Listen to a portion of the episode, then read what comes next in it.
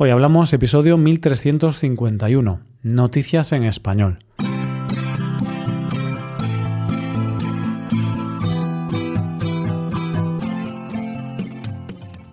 Bienvenido a Hoy Hablamos, el podcast para aprender español cada día. ¿Quieres llevar tu español al siguiente nivel? ¿Quieres mejorar tu gramática y enriquecer tu vocabulario? Te animo a hacerte suscriptor premium para acceder a un montón de contenido para usar en tu rutina de estudio puedes hacerte suscriptor premium en nuestra web hoyhablamos.com. Hola oyente, ¿cómo estás? Vamos a ver las noticias de hoy. En primer lugar, nos haremos eco de la noticia sobre el universo que ha paralizado al mundo. Después conoceremos a un hombre que consiguió aterrizar un avión sin saber cómo hacerlo. Y por último, veremos cómo hay padres que consideran a sus hijos una inversión monetaria. Hoy hablamos de noticias en español. Todos sabemos que somos seres humanos, que vivimos en un planeta que es ínfimo con respecto al universo entero. Y todos sabemos que la Tierra gira y que nos mantenemos por la gravedad. Y que ahí fuera hay un mundo por explorar.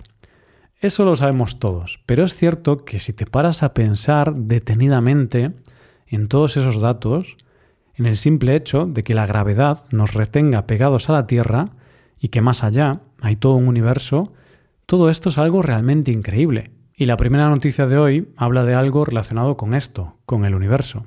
Existen cosas en el universo que los científicos saben que existen, pero no las han podido ver. Y una de esas cosas son los agujeros negros. El primero que habló de su existencia fue Einstein, que habló de ello en su famosa teoría de la relatividad. Y desde entonces se han estudiado, se han dado por ciertos y se han estudiado de manera indirecta, pero ahora se ha podido fotografiar al agujero negro de nuestra Vía Láctea llamado Sagitario A asterisco. Es cierto que el equipo que ha conseguido esto ya había fotografiado en el año 2019 el agujero negro de la galaxia M87, pero la importancia de este agujero negro es que es el de nuestra galaxia. ¿Qué sabemos de Sagitario A asterisco? Sabemos que tiene una masa de unos 4 millones de soles, que básicamente quiere decir que es 4 millones de veces mayor que el Sol, y se encuentra a unos 26.000 años luz de distancia. Y lo que vemos es un agujero negro central rodeado de luz, que proviene de gas muy caliente y en forma de anillo, y la luz se curva por la inmensa gravedad del agujero negro. Una cosa curiosa es que ese anillo que tiene alrededor, que es un gas sobrecalentado, viaja y se mueve rápido, cambia cada día y viaja a una velocidad de 300.000 kilómetros por segundo. Pero lo más importante de esta noticia es cómo se ha conseguido esta imagen, ya que como dice el investigador Iván Martí Vidal, necesitaríamos construir un telescopio del tamaño de la Tierra para lograr directamente una imagen como la de hoy. Gracias a la técnica empleada, combinando las señales que llegan a los distintos telescopios que colaboran, se crea una imagen por ordenador que simula la de un telescopio del tamaño del planeta Tierra. Y es que esta es la clave. Esta imagen se ha conseguido por la coordinación de varios telescopios y ordenadores de varios puntos del mundo. Para conseguir esta imagen utilizaron una red de ocho antenas de radio esparcidas de manera amplia que lo que hacen es simular un telescopio del tamaño de la Tierra. No sé a ti, oyente, pero a mí este tipo de noticias me dejan un poco sobrecogido y solo pienso en lo pequeños que somos con respecto al universo. Vamos con la segunda noticia. La segunda noticia de hoy literalmente sería una de mis peores pesadillas. Ir en un avión y que el piloto pierda el conocimiento. Aquí es donde se distingue a las personas en dos grupos, los que entran en pánico y los que manejan la situación con sangre fría y autocontrol. Y nuestro protagonista de hoy pertenece a este segundo grupo. Pongámonos en situación. Un avión monomotor sale de Marsh Harbour, en Bahamas, con dos pasajeros más el piloto a bordo. En un momento dado, una hora y media después del despegue, un miembro de la torre de control del aeropuerto de Palm Beach, Florida, Robert Morgan, recibe una comunicación por radio que dice Tenemos una situación muy grave aquí dentro. El piloto está inconsciente y no sé cómo manejar el avión. Por favor, necesito ayuda. El controlador aéreo, siendo consciente de la situación, lo primero que hace es intentar situar la posición de la aeronave, es decir, dónde está. Pero la persona que va a los mandos del avión, Darren Harrison, no sabe dónde está. Lo intentan encontrar y pasan unos minutos sin tener respuesta. Minutos que deben parecer horas para las personas en el avión. Así que pregunta a torre de control. Chicos, ¿me han localizado? Ni siquiera puedo lograr que mi pantalla de navegación se encienda. ¿Tienen alguna idea sobre eso? Morgan, el controlador aéreo, es también instructor de vuelo, y lo que hace es darle unas nociones básicas a Darren. Le dice lo siguiente. Mantén las alas niveladas e intenta seguir la línea de la costa, ya sea hacia el norte o hacia el sur. Estamos intentando localizarte. Mantén la calma y nos pondremos enseguida en contacto contigo. Finalmente consiguen localizarlo a 10 kilómetros del aeropuerto, y es cuando empieza la tarea más compleja, aterrizar el avión. La tarea es complicada por dos factores.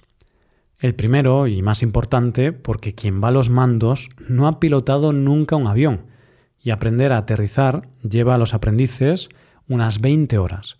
Y segundo, porque Morgan, el controlador aéreo, no conoce el avión, así que tiene que buscar imágenes del panel de control para ayudar al piloto improvisado. Morgan le aconsejó, trata de mantener las alas niveladas y comprueba si puedes comenzar a descender. Empuja los controles hacia adelante y desciende a un ritmo muy lento. De forma milagrosa, Darren consiguió aterrizar el avión sin ningún problema, siguiendo las indicaciones del controlador aéreo.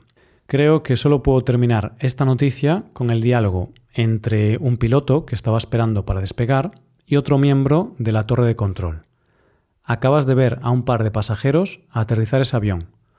Has dicho que los pasajeros aterrizaron el avión. Oh, Dios mío, qué buen trabajo.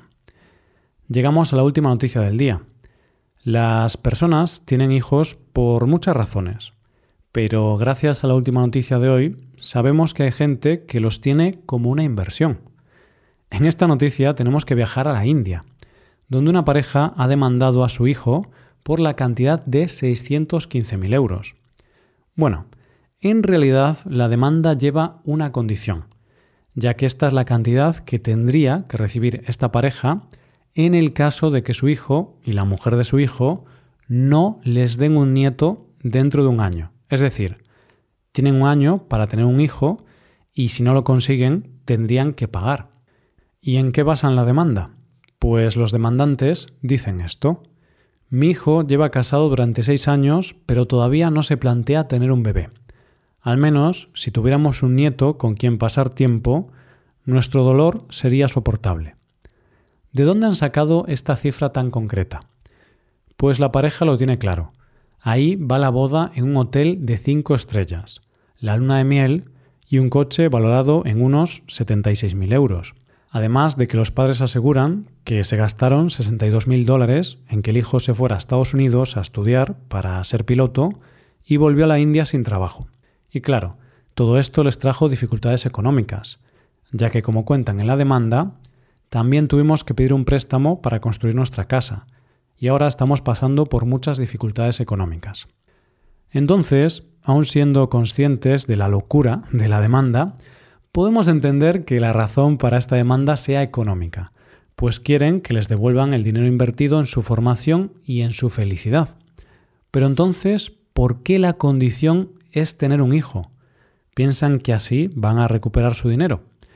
Pues no sabemos si piensan que su futuro nieto les va a sacar de sus deudas, pero lo que han alegado en su demanda es que al vivir solos sienten mucha soledad y reclaman daños psicológicos.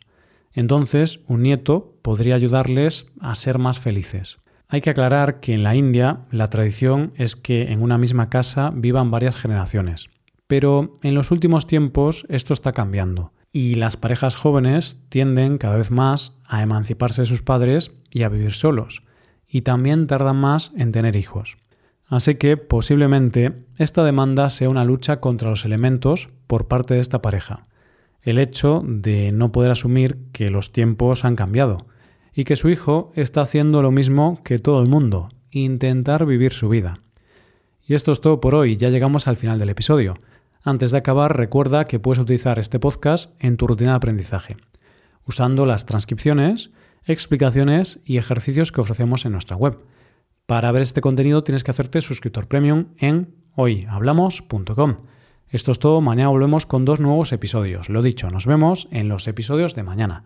Pasa un buen día, hasta mañana.